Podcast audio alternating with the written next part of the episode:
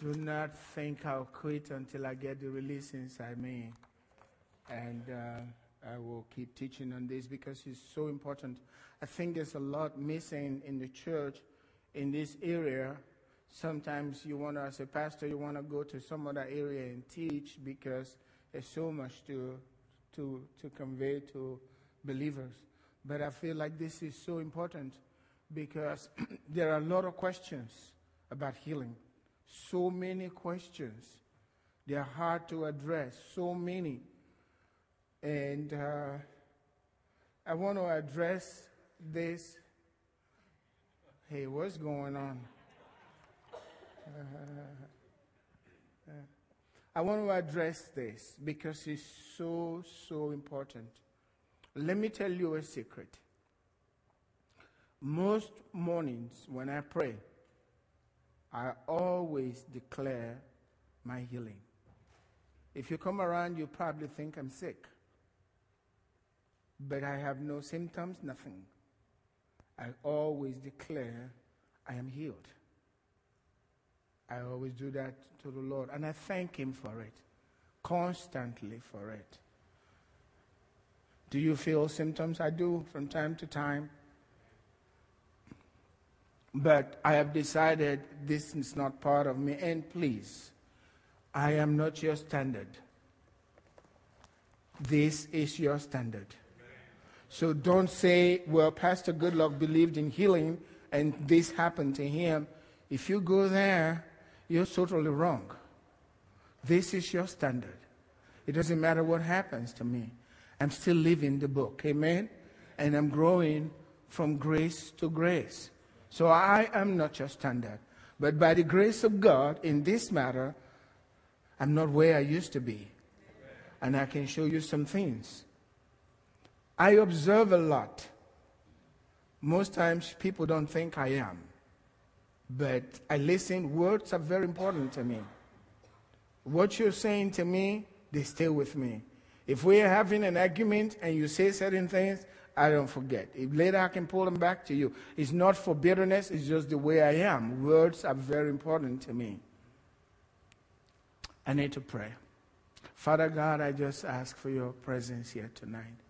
Spirit of the living God, minister to us tonight. Your people are gathered before you, and we need to know your word. Give us that spirit of wisdom and revelation in the knowledge of you, the knowledge of your word so that we can be transformed from glory to glory. In Jesus' name, amen. Have you noticed something? We've had a lot of healing take place here. I saw it with my own eyes. Do you hear a lot of words about it? You know why? Unbelief. Unbelief. That's the strongest force in the church. People don't talk about it. You know why they don't talk about it? Sometimes when people are healed, you know, they want to wait to be sure that this is not, this is real. Okay? It's real. I don't want to say something and then later come up, to, come to church hobbling. Huh? After I said I had been healed. So I want to go for the next two days, making sure I am work, walking rightly before I say a word. Because if I say a word, guess what's ministering to you? Unbelief. And guess what happened? Comes right back. That's what is happening in the church. But the scripture says, they overcame him by the blood of the Lamb and by what? The word of their testimony. Testimony of what they believed God had done. Satan was still fighting, right? And they overcame him by the blood of the Lamb and by what? The word of their testimony. So Satan's strategy, don't say a word about God doing anything to you until you are really sure. Well, if you were there, guess where you are? Unbelief. That's the problem. You got to feel. So the, the thing you're looking at is feelings. And God works by faith and not by feelings. If you can boldly say it from your mouth and testify before God's people, God's healed you, you've closed the door for Satan. He can come back. That's what's, that's what's happening. Talk to Benny Hinn, they deal with this same issue everywhere. Because Christians haven't learned to open their mouth. By the word of your mouth, you are justified. By the word of your mouth, you are taken captive. What you say is so important. Am I concerned about it? No, because I believe if Satan is dumb enough to bring it back, I can go back and pray for them to get well. I'm not worried about it. God's going to get them well again. So that's the major problem. Christians won't testify. I was in a meeting in Nigeria, and uh, the same principle holds over there. It's the principle of unbelief. Let me show you a scripture. I'm totally off from what I prepared, okay? Let me show you a scripture. Second Corinthians chapter 4, verse 13. The principle of faith and then the principle of unbelief. Second Corinthians chapter 4, verse 13. Now listen. And since we have the same spirit of faith, spirit, faith is what? A spirit. Since we have the same spirit of faith, according to what is written, I believed, and therefore I spoke. We also believe, and therefore speak. When you are operating in unbelief, you can speak, you can testify. Even if God has already done the work, you can't say it, you're afraid. And fear is the opposite of faith. Faith attracts miracles, fear will attract destruction, pain, misery. That's the thing. Fear and faith, they operate in the same way, opposite direction. But when you have the spirit of faith, you speak. When you, I, I, I, generally, after the meeting, I was watching what people were doing. I don't have anything to prove. I've seen healing all over. But I'm watching you and me. Please don't receive it as a rebuke, okay? We are still growing, we're learning, okay? But when you can say boldly you have been healed, touched by God, Satan has got you. There is unbelief there. And, he, and you need to understand something. This is so important. When an evil spirit is gone out of a man, he goes walking on dry. That was just a principle Jesus was teaching us, not just demons. When an evil spirit is gone out of you, when God does a work in your life, the enemy is not happy. He wants to go not to another person, the same body. Two areas of your life Satan wants to attack your mind and your body. That's the only thing. If he can't get your mind, he's going to get your body so that your mind will comply with what you're feeling, and he's got you. And if he can't get your body, he'll try to get your mind. Once he's got your mind, he's got your mouth. And once he's got your mouth, he's got you. Because you're speaking what he's told you in your heart. But if you refuse that and you stay with the word of faith, we have the same spirit of faith. I believe, therefore I speak. If you can't speak, I know where you stand. Amen. I know where you stand. Because faith is bold. You got nothing to prove. That's the issue here. You know, I've heard some testimonies. I'm not talking about everybody. I've heard some testimonies of people healed while they are still sitting back there even before they were prayed for. But I felt like I needed to come back and let you understand. Now, let me say this. We're talking about healing. The ways of God, the principles, uh, they work in the same way. Your finances in every area is the same principle. I'm just using healing. It's the same principle.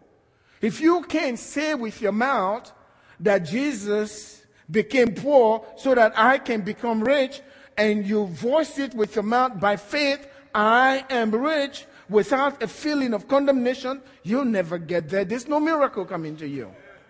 You're wasting your time. Because it's the same spirit of faith with healing, finances, your marriage, your children, every area. Faith. We live by faith. We walk by faith. That's all. That's all we got. It's the same principle. If you understand one principle, you can transfer to the next principle and generalize to all of them. It's so important. But what you have in the church is a lot of unbelief. I tell you what's going on. Last week I shared with you how I struggled with unbelief. you don't believe, Pastor? They said, well, I was struggling. It wasn't about the healing service. I, I just don't know. I just know there's something in there. You understand what I'm saying? I want God to see God do a lot.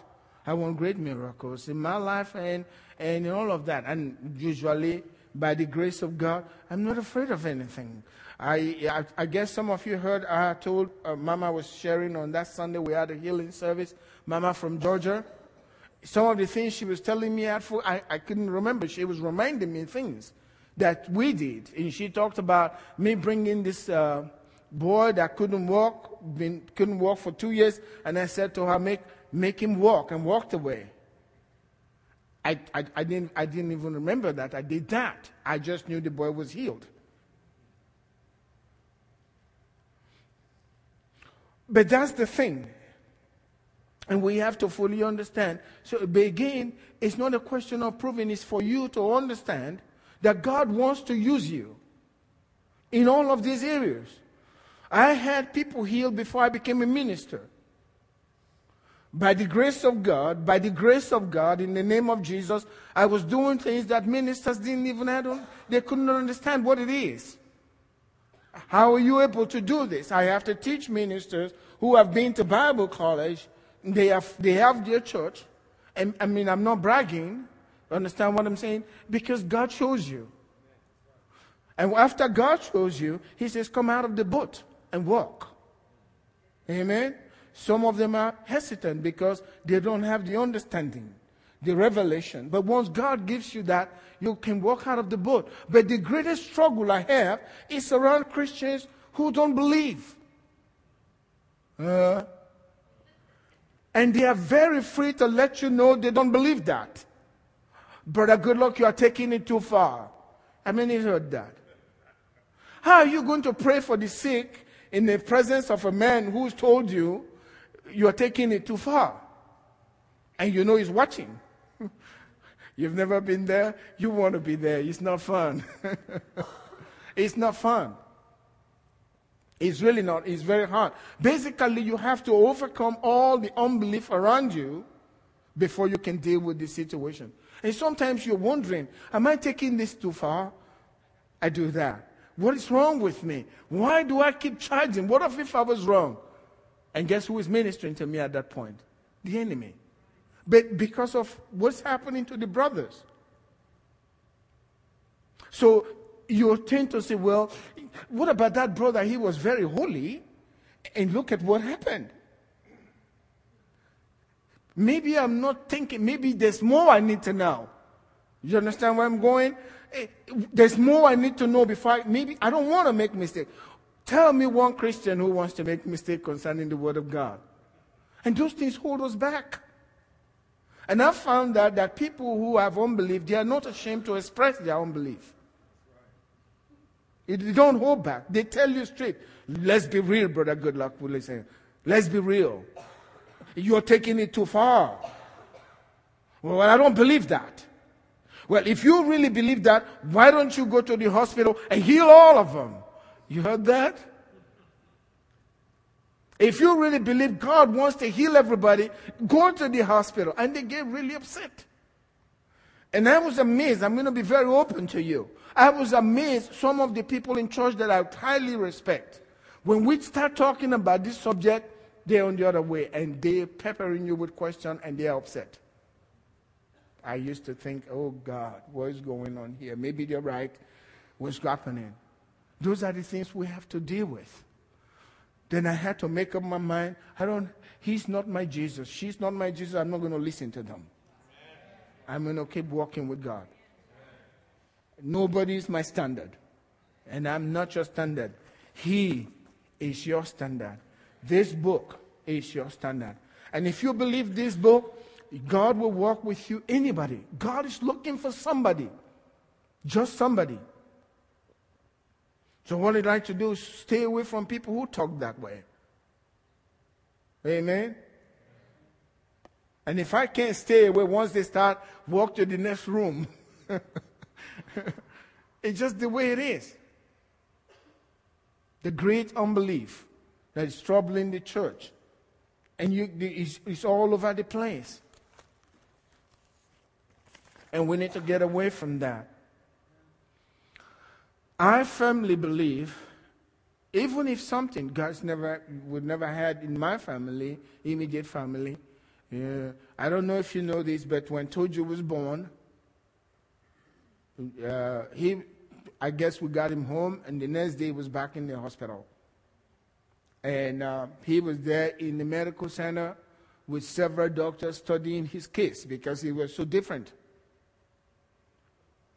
And they'll be telling me uh, this is what's going to happen before he's 16 he's going to need a liver transplant your life's going to change. They tell me right to my face those doctors.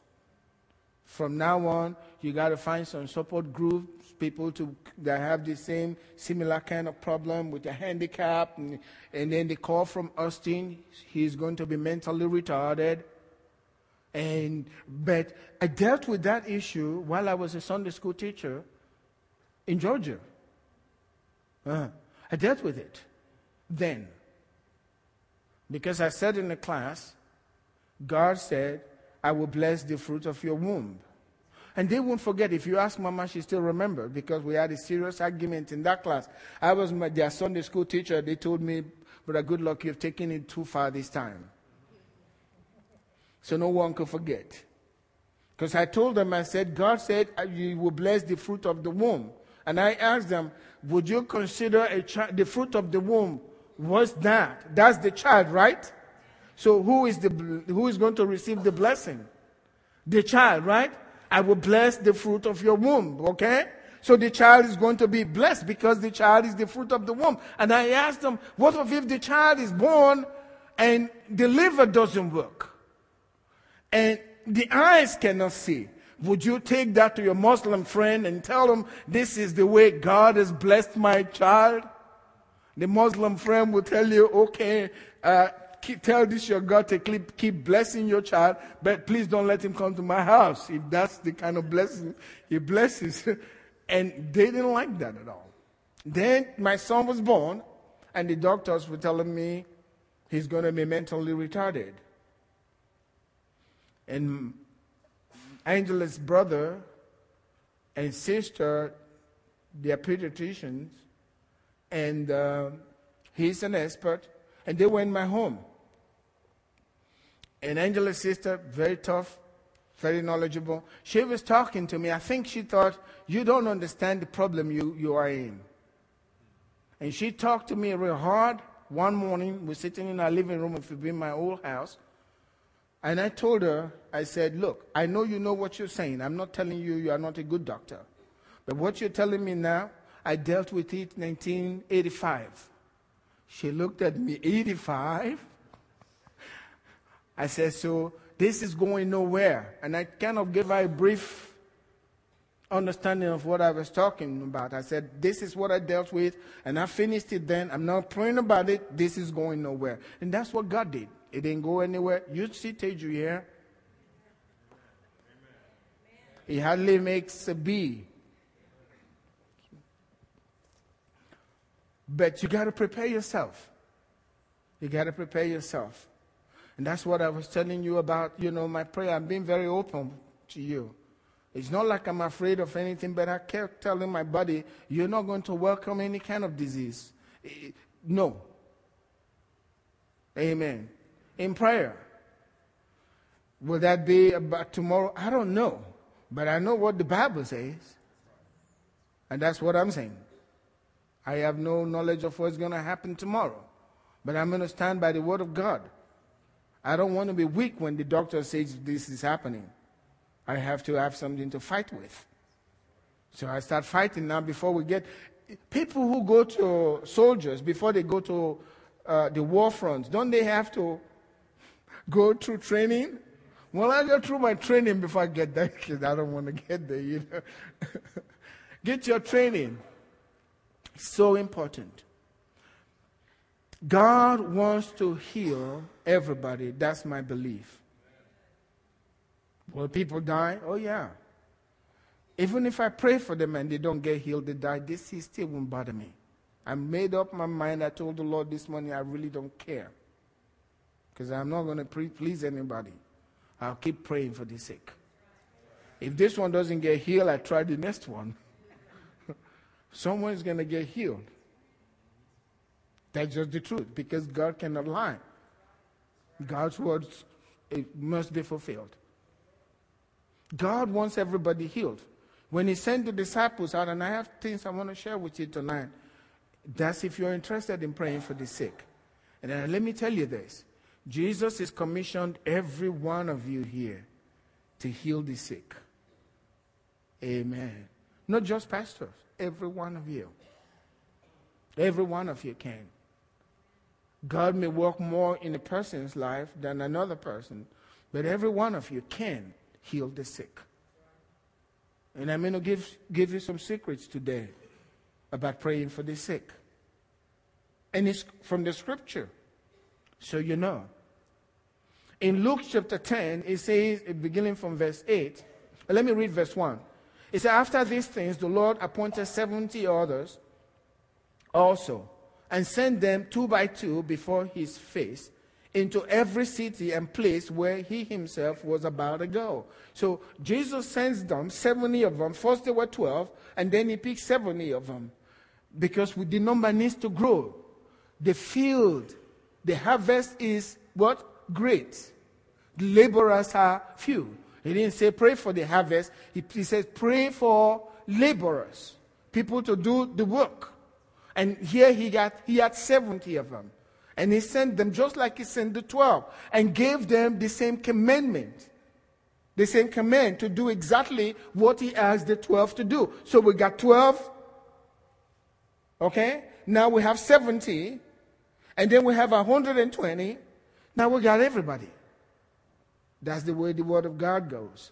It says in verse 8, as it says, whatever city you enter, that's whatever city, he himself is planning to go there to do some work. What is he going to do? Heal the sick also. Save the people. Whatever city you enter and they receive you, eat such things as are set before you and heal the sick and uh, heal the sick there. In other words, the sick there means everyone in that place that's sick, if they welcome you and they're willing to listen to you, heal all of them. That's what it says. It didn't say heal some sick, heal the sick. And Jesus is the same yesterday, today, and forever. He's never changed. And if he were, if he were here in person, asking us to go to Calvary, what would he be saying to us? Go, if they welcome you, heal the sick. Heal the sick. As you go into the city, heal the sick and say to them, as you're healing them, let them know the kingdom of God has come near you. Say to them, tell them that. In the same chapter, verse uh, 17, they returned it says, Then the 70 returned with joy, saying, Lord, even the demons are subject to us in your name. In what name? In the name of Jesus. Even demons, they were not concerned about sickness. That was no big deal. the way they saw it, did they heal the sick? They did. But what shocked them is demons were responding to them. This were just ordinary people those in their society that they regarded very spiritual, they were the ones that were doing that. And Jesus sent them out and they were doing it. They said, even the demons, they listened to us. when we prayed against them in your name. Now, mark the words of Jesus. He said to them, I saw Satan fall like lightning from heaven. What is he talking about? You mean at that point, when after they came, the, Satan was falling from heaven? No. Jesus was referring to the time Satan was thrown down from heaven. Revelation chapter 12. Whenever the children of God go out to do God's work, we are reminding the devil of his fall. He fell like lightning. Jesus was reminded when they went out and they said they were subject to us, Jesus remembered how he saw Satan fall like lightning. If you, if you read that scripture, it says, then Jesus, go down further, he rejoiced in his spirit. You read? Jesus rejoiced in his spirit and he says, God, you've hidden these things from the wise and the prudent. You've revealed them to babes. In other words, babes were whipping the devil. And God was rejoicing in his spirit. That's in the innermost part of his being. Jesus rejoiced because these disciples got it. And they knew they had power to talk to the devil, and he listened. He reminded Jesus of his fall in Revelation chapter 12, uh, uh, chapter 12, verse 9 and 10. You can read that on your own. In Revelation chapter 5, uh, 11, verse 15, can we go there? Please bear with me.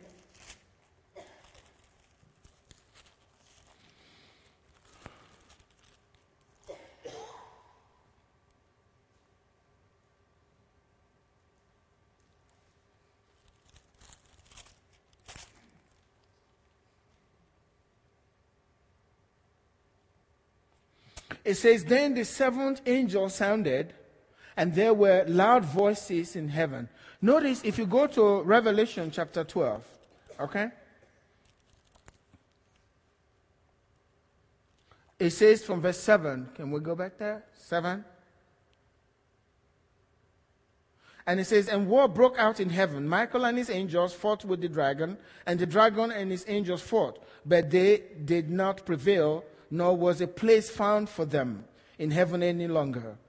So the great dragon was cast out, that serpent of old, called, notice what God did. He called him the serpent back there, going back of old, serpent of old, called the devil and Satan, who deceives the whole world. That's what he did. He was cast to the earth and his angels were cast out with him. Verse 10 Then I heard what? A loud voice saying in heaven, Now, after he's been cast out, right? Now, uh, salvation and strength and the kingdom of our God and the power of his Christ have come. Once Satan gets out, the manifestation of the power of our God. So, the best thing, this is a secret, and I'm going somewhere with it. The thing to do is get Satan out of the way. And once you get him out of the way, there will be salvation, the power of our God. Amen? There will be salvation, strength, That's always the case. It says in verse 9 So the great dragon was cast out, and the serpent of old called the devil. Verse 10 Then I heard a loud voice saying in heaven, Now salvation and strength and the kingdom of our God and the power of, the, of his Christ have come. Have come. Revelation chapter 11, verse 15. It says, this is again, then the seventh angel sounded, and there were loud voices in heaven saying, The kingdom of this world have become the kingdom of our Lord and of his Christ, and he shall reign forever and ever. So always loud voices. Loud voices. Now, in Revelation 12, he was cast into the world, right? And if you read further, this is about what was going to happen in the world because of presence of Satan. But after Jesus' death, that's different now. That's different. There's another loud voice. Jesus is now reigning on the earth. And every time you bind Satan and you cast him out, there is a loud voice. The power of the Christ appears. And there is, you know what salvation means? That's the word sozo, sozo means deliverance, freedom from sin, sickness, disease, poverty, all of that. Salvation of our God once the enemy is thrown out of the way. So important. Second Corinthians chapter 11. Sorry, Teresa.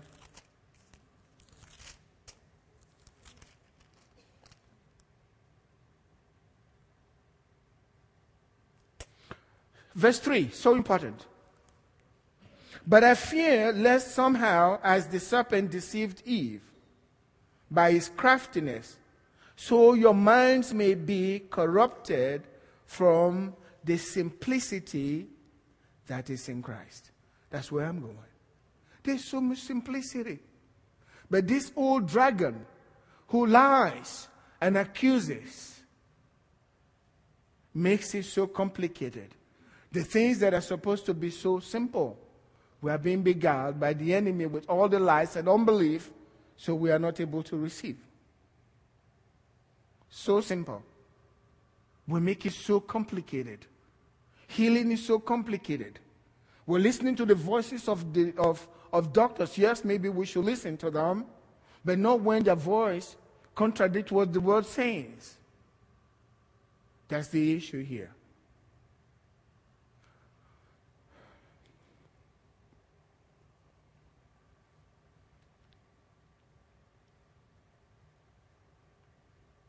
What is the secret of power over the devil? Now, let me tell you something. Jesus will do things and he doesn't say a lot. But there's a lot happening behind the scene that we are not seeing. And sometimes he gives certain words so we can understand what's really going on. Because things happen and then he tells us what's happening. You remember when Jesus said, I'm going you know the way, you know where I'm going, and you know the way. And Thomas said, We don't know where you're going. How can we know the way? You know, we can't, we don't even know where you're going. And Jesus said, I, that simple question brought this truth out. I am the way, the truth, and the life. If that question wasn't asked, we wouldn't have that. But Jesus will assume we should know that. But this guy asked the question, he gave him the answer. And so we, now we got this revelation. Amen? That's how you look at scriptures. Sometimes you're not looking carefully, but then he says certain words that opens your eyes so you can see what's really going on here. And if you follow through, it works. Now, I want to tell you, I want to show you from the scriptures some of the things I was doing on Wednesday and on Sunday, praying for the people who had back pain. I want to show you something. The power what is the secret of power over the devil? Two things. The first thing is the power of the Holy Spirit. First thing is the power of the Holy Spirit. Secondly, is the power of the name of Jesus. The power of the Holy Spirit and the power of the name of Jesus. They are irresistible. Satan cannot handle any of those things. Remember that God is a spirit. Everything created came from this one spirit. The Holy Spirit is the spirit. That's God. Satan cannot handle him. Amen? We need to know who the Holy Spirit is. Satan cannot handle the Holy Spirit. That's the secret here. Let me show you what Jesus did. Jesus had just healed a man who was blind, deaf, and dumb all at once. And what he did was cast out a spirit. That's all Jesus did. He cast out the spirit, and the Pharisees began to accuse him. They said, This man does not, they were not concerned about the healing because after he cast out the spirit, the man was able to see, and he was able to hear, and he was able to speak. And so the Pharisees got upset. They said, Well, this man doesn't cast out demons, but by the power of Beelzebub. And this is where Jesus gave us an insight into what's going on. Let me read it with you. Okay? Please take this. It says, But Jesus knew their thoughts and said to them, Every kingdom divided against itself is brought to desolation. And every city or house divided against itself will not stand. Let me say that. If your house is divided against itself, husband against, you got real trouble that family will not stand. You better, that's why I've often said that this is side thing. If you are fighting with your husband, your wife, please find a way of peace in that home. One of the troubles is one of them is trying to go with God, the other one doesn't have a lot of understanding. Pray. Pray because one will be pulling the other one back. And it's a major fight. It's a fight of unbelief. You know, the way I see life today, if I don't understand, I'd like to talk and share, especially if you go scripture, I'll talk to you a lot. But if I don't understand something, I'm quiet. That's why you never hear me say anything about any preacher on television. I don't know. I want to understand what they're doing because they may know something that I don't know. Same go with my mate. I won't fight. I need to understand what's going on here. Okay? A house divided against itself will not stand, Jesus said. If Satan casts out Satan, he is divided against himself. How then will his kingdom stand? It is his true truth. If Satan is fighting against Satan, the truth is his kingdom will not stand. What that tells you, Satan has a kingdom and he wants to grow his kingdom. He wants as many people in his kingdom. And God also has a kingdom and wants more people in his kingdom. And he's depending on you to bring them in. Amen. His kingdom will not stand. So he's constantly fighting. And Jesus said, And if I cast out demons by Beelzebub, by whom do your sons cast them out?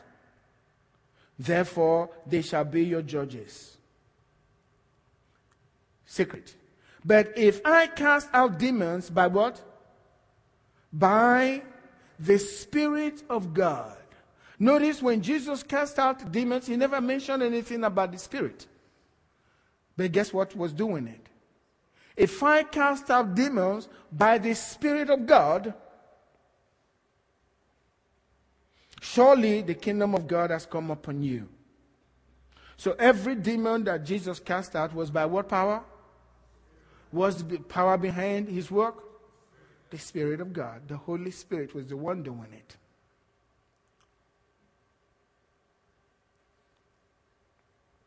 The next verse is so important. Or how he said that, and then he says, Or how can one enter a strong man's house and plunder his goods unless he first bind the strong man? And then he will plunder his goods. What goods? What goods we're talking about? Sickness, disease, all of those things. Once you bind the strong man, and I was doing that, by the power of the Holy Spirit, in the name of Jesus, you can get the sickness out. That's his goods. Amen? That's his goods.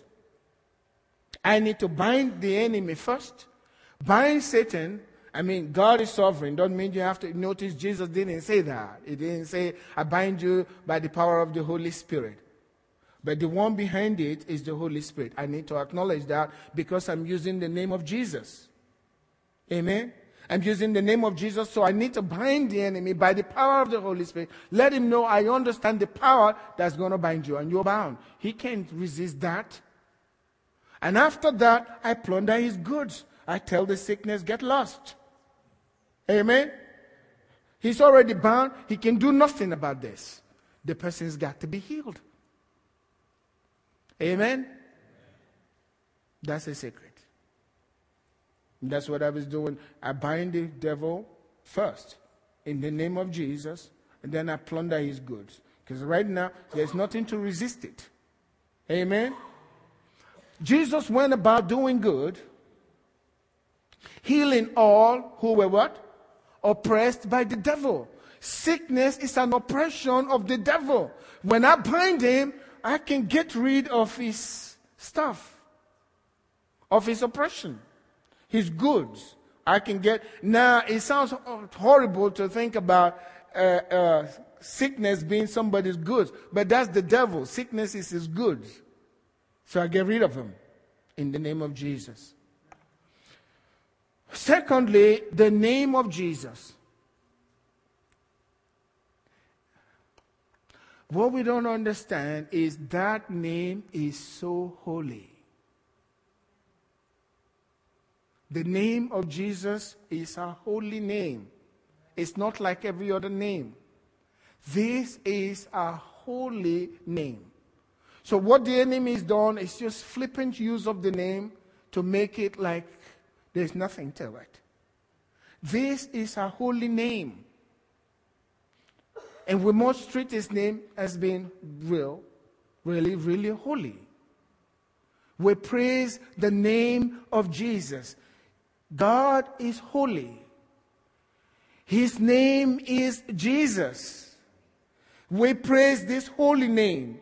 And there is no force on earth that can stand against this holy name when we speak that name with reverence. There's no sickness, no cancer, nothing can stand in the presence of that name if we really understand the name we're speaking. See, that's what is wrong. And that's what the enemy has done is going around, people use the name flippantly, like no big deal, we don't see anything, so we think that there is nothing much. I tell you, every time you speak that name, the angels pay attention. If you speak it in reverence. I've read so many times people just speaking the name of Jesus over people the name of Jesus, and great miracles take place. Because the name represents the man or the God, God Himself, Jesus. Just speaking His name, He's bringing Him into the very place. It's as if He is the one there. When you speak His name with reverence, and I touch somebody in His name, it's as if He Himself is there doing the touching. That's how powerful. That's how powerful. Anything you do is in His name. It's as if, but you see, He's not restricted to a place. So when you speak His name, He's right there doing the work. So important. No cancer, no disease can stand before that holy name. No problem can resist that name. It's just the believers don't know the power of his name. That's why they came back. They were so excited because they have found the power of his name. They said, even the demons, they were subject to us when we spoke your name. They got it. And Jesus said, My spirit is rejoicing. They've got it. Now I can go back home. They got it. They'll do the job for me. They got the name. Philippians 2, verse 9 and 10, it says, Therefore God also has highly exalted him. Yeah, he's been highly exalted. But that's not the only thing. he and exalted him, and that's in addition to the exaltation, right? And giving him the name which is above every name. That's the name that's above the name of Satan. That's the name that's above sickness and disease. That's the name that's above cancer. That's the name that's above poverty. That's the name that's above problem in the home. That's the name that will heal your body. Doesn't matter what the problem is, you take that name. God gave him that name, and that name is above anything in the universe. Nothing can resist that holy name. A broken leg cannot resist that name. That leg will come back together if that name is spoken with reverence and with a lot of understanding. Now, remember in First Corinthians chapter 11, he said, You guys were sick because you were taking the communion and you're not doing with, with a lot of reverence, and they were getting sick, and some of them actually died. And now we use the name of Jesus without real understanding. Nothing can stand in the presence of that name. If it's negative, it's going away but we don't know that. I pray for myself and for you that God will open our eyes so that we can know what God is giving to you, giving to us. He gave us His name. No cancer can stand before that name. And yet, Christians, we act like that's why Paul said, You guys, you act like mere men. We can't sleep. We toss to and fro. We're worried with all kinds of fears because of what has happened. We're worried about our finances. Some people hold back even from God their tithe because they're afraid. They can't trust God. They can't trust the power of the name. But that name is above poverty. Use the name. No cancer, no matter what. That name creates. That name can create.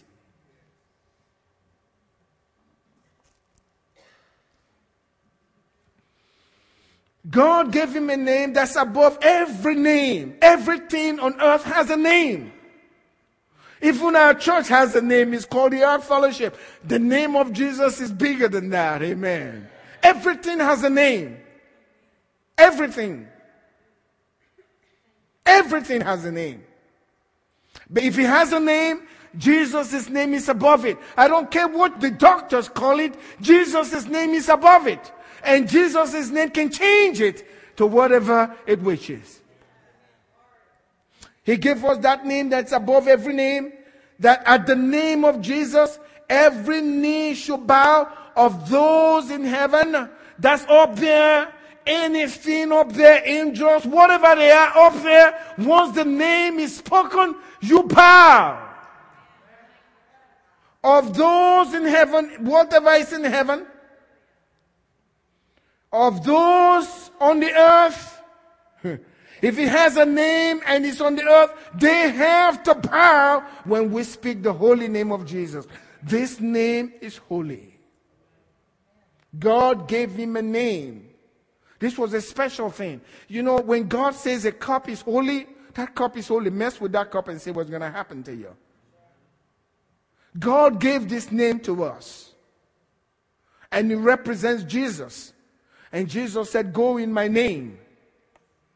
Go in my name. And nothing can stand. That's what God told Joshua. He said, Go. No one, no one will be able to stand against you ever. But Jesus gave us that name of things on the earth and things under the earth. You know about things under the earth? Demons. Demons, they are under the earth. Sometimes God allows them for all the things that we go through just to test us so we can grow stronger in Him, but not to trip us. And that every tongue should confess that Jesus is Lord to the, the glory of God the Father. That's what it is. If it's cancer, that thing must bow so that everybody starts speaking about the great work that God's done. That's why you need to testify when God has healed you. So everybody is rejoicing. Jesus said to the man who had the, demoniac, he wanted to go with Jesus. Jesus said, No, no, no, you don't need that. Go back and tell the whole region what good thing God's done for you. And he went and spread that thing all over. You think you'll find, you'll find that guy up there in the mountain cutting himself forever? No. Never happened. because he's spoken, healed. John 14, 12, and 13 says, Most assuredly, I say to you. Now, let me say something. When Jesus speaks like this, he's actually not just talking to those people there, he's speaking to you. To you.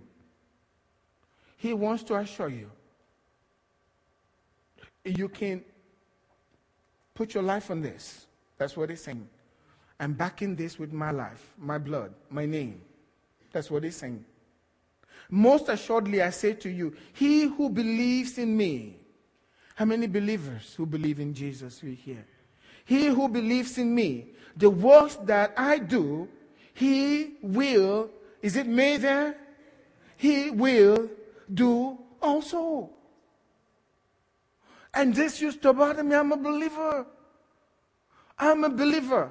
Why am I so, yeah, Oral Roberts, you understand what I'm saying? Oh, yeah, that's a great man of God. As if he was not born by a woman. Huh? He just grew up and became great man of God. And I can never touch, whoo, that's a great man of God. That's the mistake we are making. And all these people are trying to tell us, you can do these things. You can. You can. Try it. You might like it. you might like it. And you probably get addicted to it. Amen. They have to beg you, don't you have another thing that you have to do in the name of Jesus? Why do you have to keep doing this stuff? Hmm. It says, most assuredly, that means he's not going to lie to you. If you believe in him, is there any other condition here? Any other condition? No. Just be a believer. The works that I do, Jesus called what the miracles he did his works. He said to his disciples, If you don't believe that I am in the Father and the Father is in me, believe me for the very work's sake. In other words, the miracles you've seen me do, let that help you to believe that I am. And he's telling us tonight, everybody say tonight, he is telling us tonight, you believer, that you can do the same works that He did. And He cannot lie to us. The same works that I do, He or she will do also. And greater works than these He will do because I go to my Father. In other words, He goes to be united with His Father. And then uh, that scripture comes back to me. John chapter 14, verse 20.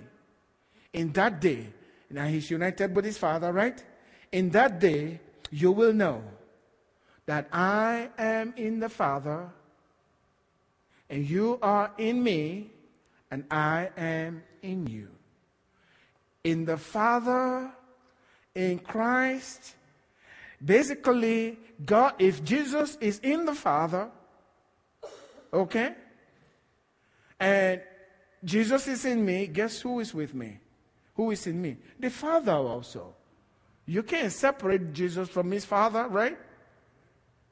Now, please don't go out and say, Pastor Goodluck say he's God now. That's what you hear in the church. But you see, the enemy recognizes that when you have that understanding and you carry yourself that way. The demons recognize that you know the truth. Amen? And then you can handle them. He says, and what? This is the next thing. After he told us that, notice what he said. In verse 13, he says, and whatever you ask in my name. In other words, the works are going to be done in what? My name. And whatever you ask in my name, that I will do. Whatever you ask in my name, that I will do, that the Father may be glorified in the Son. Remember, glorified in the Son again? That's what he's saying. Whatever you ask in my name, that word ask actually means demand. Whatever you demand in my name, I, Jesus, will do it. You do the same works, but I'm the one doing it. You demand it in my name, I'll do it. You ask the leg to grow, and I will make the leg grow. Whatever you demand in my name, I will do it. Assuredly, I'm telling you, I'm telling you the truth. If you believe in me, what you see me do, you do the same thing. That scripture used to bother me because I'd never seen any blind eye open. Just read it in the scriptures. Or was in a place where they came out and they were blind. I wanted to see it happen. I wanted to see somebody that's truly deaf. And let me watch God heal them. But thank God, by the grace of God, I've seen that. But that's not because I'm a preacher. That's because I'm a believer. Amen? And you are a believer. And we all can do it. When one person is doing it, just few get help. Again, I said on Sunday, it's not about the miracles. What is really driving this is, is, is, is have you ever listened to somebody who's been suffering with, filled with fear because they've been suffering something for four years, five years, ten years, and no hope? They've taken all the medicine. And then you pray just a short prayer and they're free. Now they can go home and sleep and rest. That gives me a lot of peace and joy. They're free. They're free. The trouble is, is he going to return? No. They do return. Mean, that's why Jesus said, don't go back in. Don't go back there. Jesus will give a command. And we can do that. I'm going to close with this. Demons are responsible for some diseases. You have to understand that. And don't ask me how this works. If the person is possessed or the demons outside, I don't know. I just know that demons are responsible for some diseases. Doesn't mean the person is in, the demon is in the person's spirit. But sometimes the demon is the result of it. Now, a demon is different from Satan.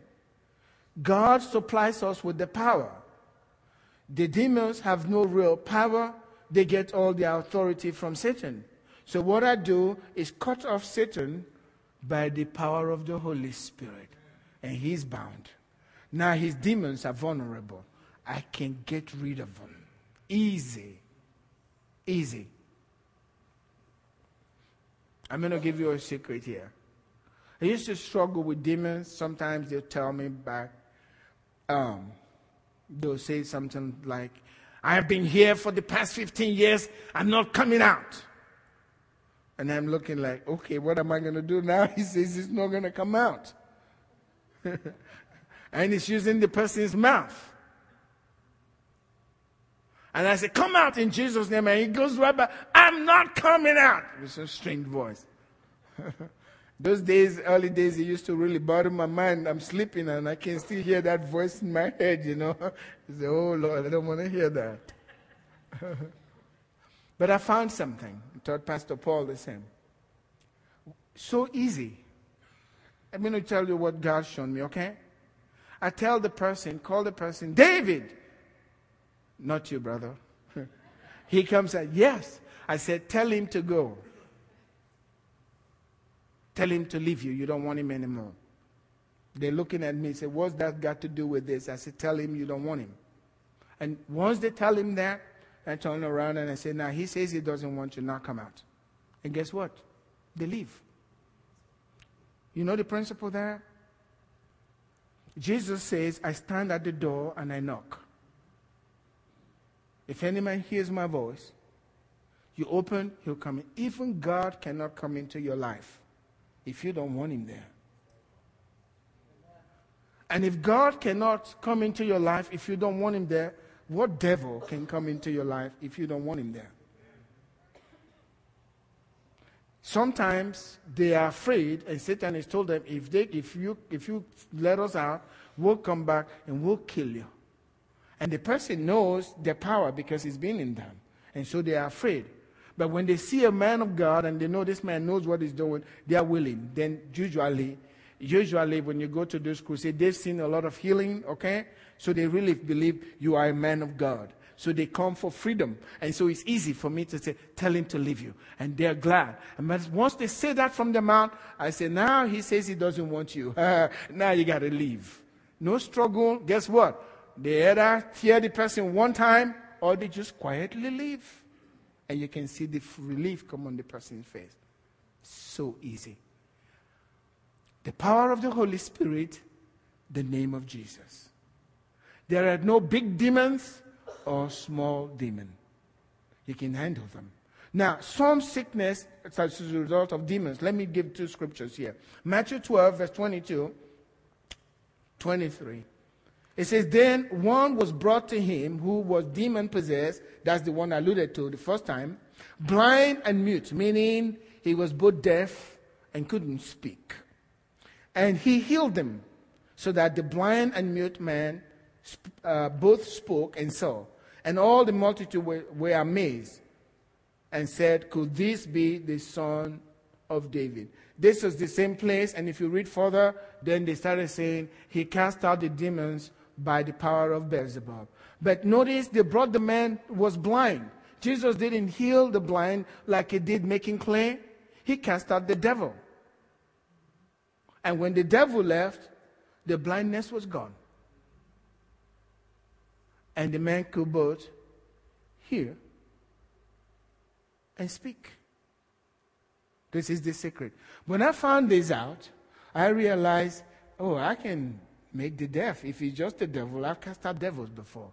I've tried this on this deaf one. Amen. Put your finger in there. You heard me do this. It's fun for me. It's, just, it's like you're playing a game, but God's right there. Put your finger in there while the, the, you can see the mother of so anxious, wondering, please, God, heal. And you put your fingers like playing, and I say, in the name of Jesus, I command you, demon, come out and take my finger out so he has room to get out. And then I go behind the person and do this. And they can hear. I do this. I say, clap your hand when you do that. The number of times they do this. And everybody, we got a miracle. Because it was just a simple demon that was making the person deaf. Let me say this I believe that most incurable diseases are as a result of demonic oppression, the demons behind them. I really believe that. If it can't be cured, no medicine, God doesn't do anything like that. When God created your body, He put your immune system to fight diseases because that's the way God is. And if there is a disease that your immune system cannot work, that's not from God, didn't come, that's from the pits of hell. It's a demon that's behind it, and I can talk to the demon. And when they listen, when they leave, sometimes immediately the person can hear. Or whatever the disease, disease is, they can be healed. If it's incurable, that didn't come from God. God doesn't do that to anybody. Why would God put something like that make you suffer? God's not that. He made his son suffer so we don't have to go through that. So we don't, I know it's a demon. So if I can bind the demon, again, the same principle goes. If the person doesn't have understanding, you're trying to bind the demon, okay? Like I did, the demon won't come out because this person has something there that the demon is attracted to because they'll tell you they have a right to be there. I've heard that. There was a man that was telling a story of somebody casting out a demon in Georgia, and the demon said, it was a, an immoral demon. And the demon said, I'm not coming out. He has my property.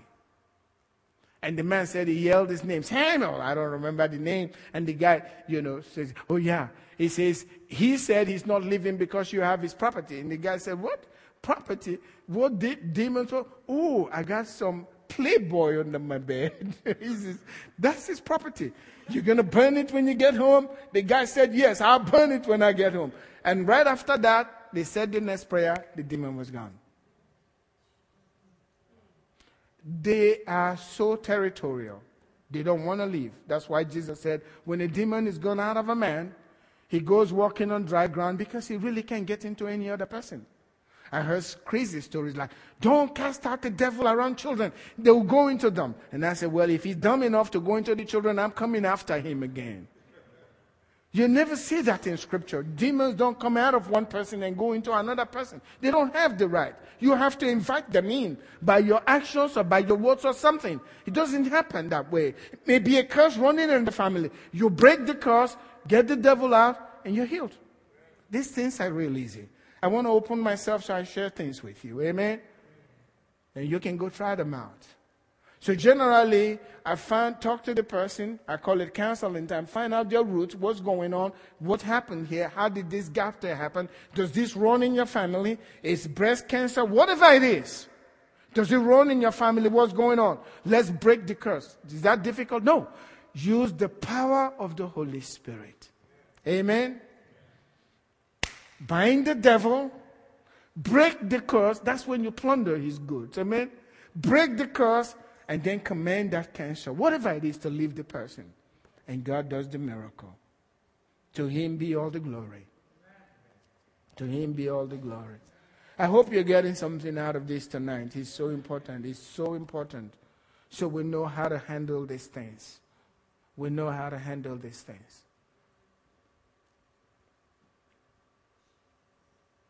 I'll read the scripture and I'll close. I know I'm taking your time today. Please forgive me, okay? Um, and he was casting out a demon, and it was mute. So it was when the demon had gone out. Notice he was casting out a demon, and guess what the demon's name was? Couldn't speak. The man was dumb because the demon was a mute demon. There are demons, and Jesus dealt with them based on what they were doing. There's the blind one, you deaf and dumb spirit. Jesus said, Come out of the man or this was a mute spirit. And so he, that's deaf and dumb. He was casting out that demon, okay? And he was mute. So it was when the demon had gone out that the mute spoke. And the multitude were amazed. How did Jesus approach it? He just cast out the devil. And the person was healed. It doesn't matter what's going on. You can ask, Jesus said, whatever you ask in my name, I'll do it. After I've cast out the devil, and if the person cannot hear, uh, it could be there are some things that have been damaged by this demon in the ear. Well, God creates new, He has new parts. So I'll tell God to create new parts, and then I try it again. Sometimes we quit so fast. Especially in America, we got everything McDonald's type, give it to me real fast or I'll go to the next place. But you can stay there until God heals the person. That's what I like to do. Amen. I'm going to stop here tonight. Next time, I'm going to go. I want to talk about Paul's thorn. How many have heard about Paul's thorn? Uh-huh. Have you heard that Paul was sick? Okay, we're going to debunk that, that theory based on Paul's own words. Okay? Paul was never sick. And that's a lie from the enemy to make you accept sickness. If he lies to you, did God say, but Paul had this. So who am I? And so you let it be, and he can attack your body. Stand up with me tonight. That was pretty long. I apologize. I really apologize. Please forgive me, okay? I know you guys are kind enough. You've forgiven me. If you want, I'll pray for you. but if you're sick in the body, can you come up? Okay. Hmm.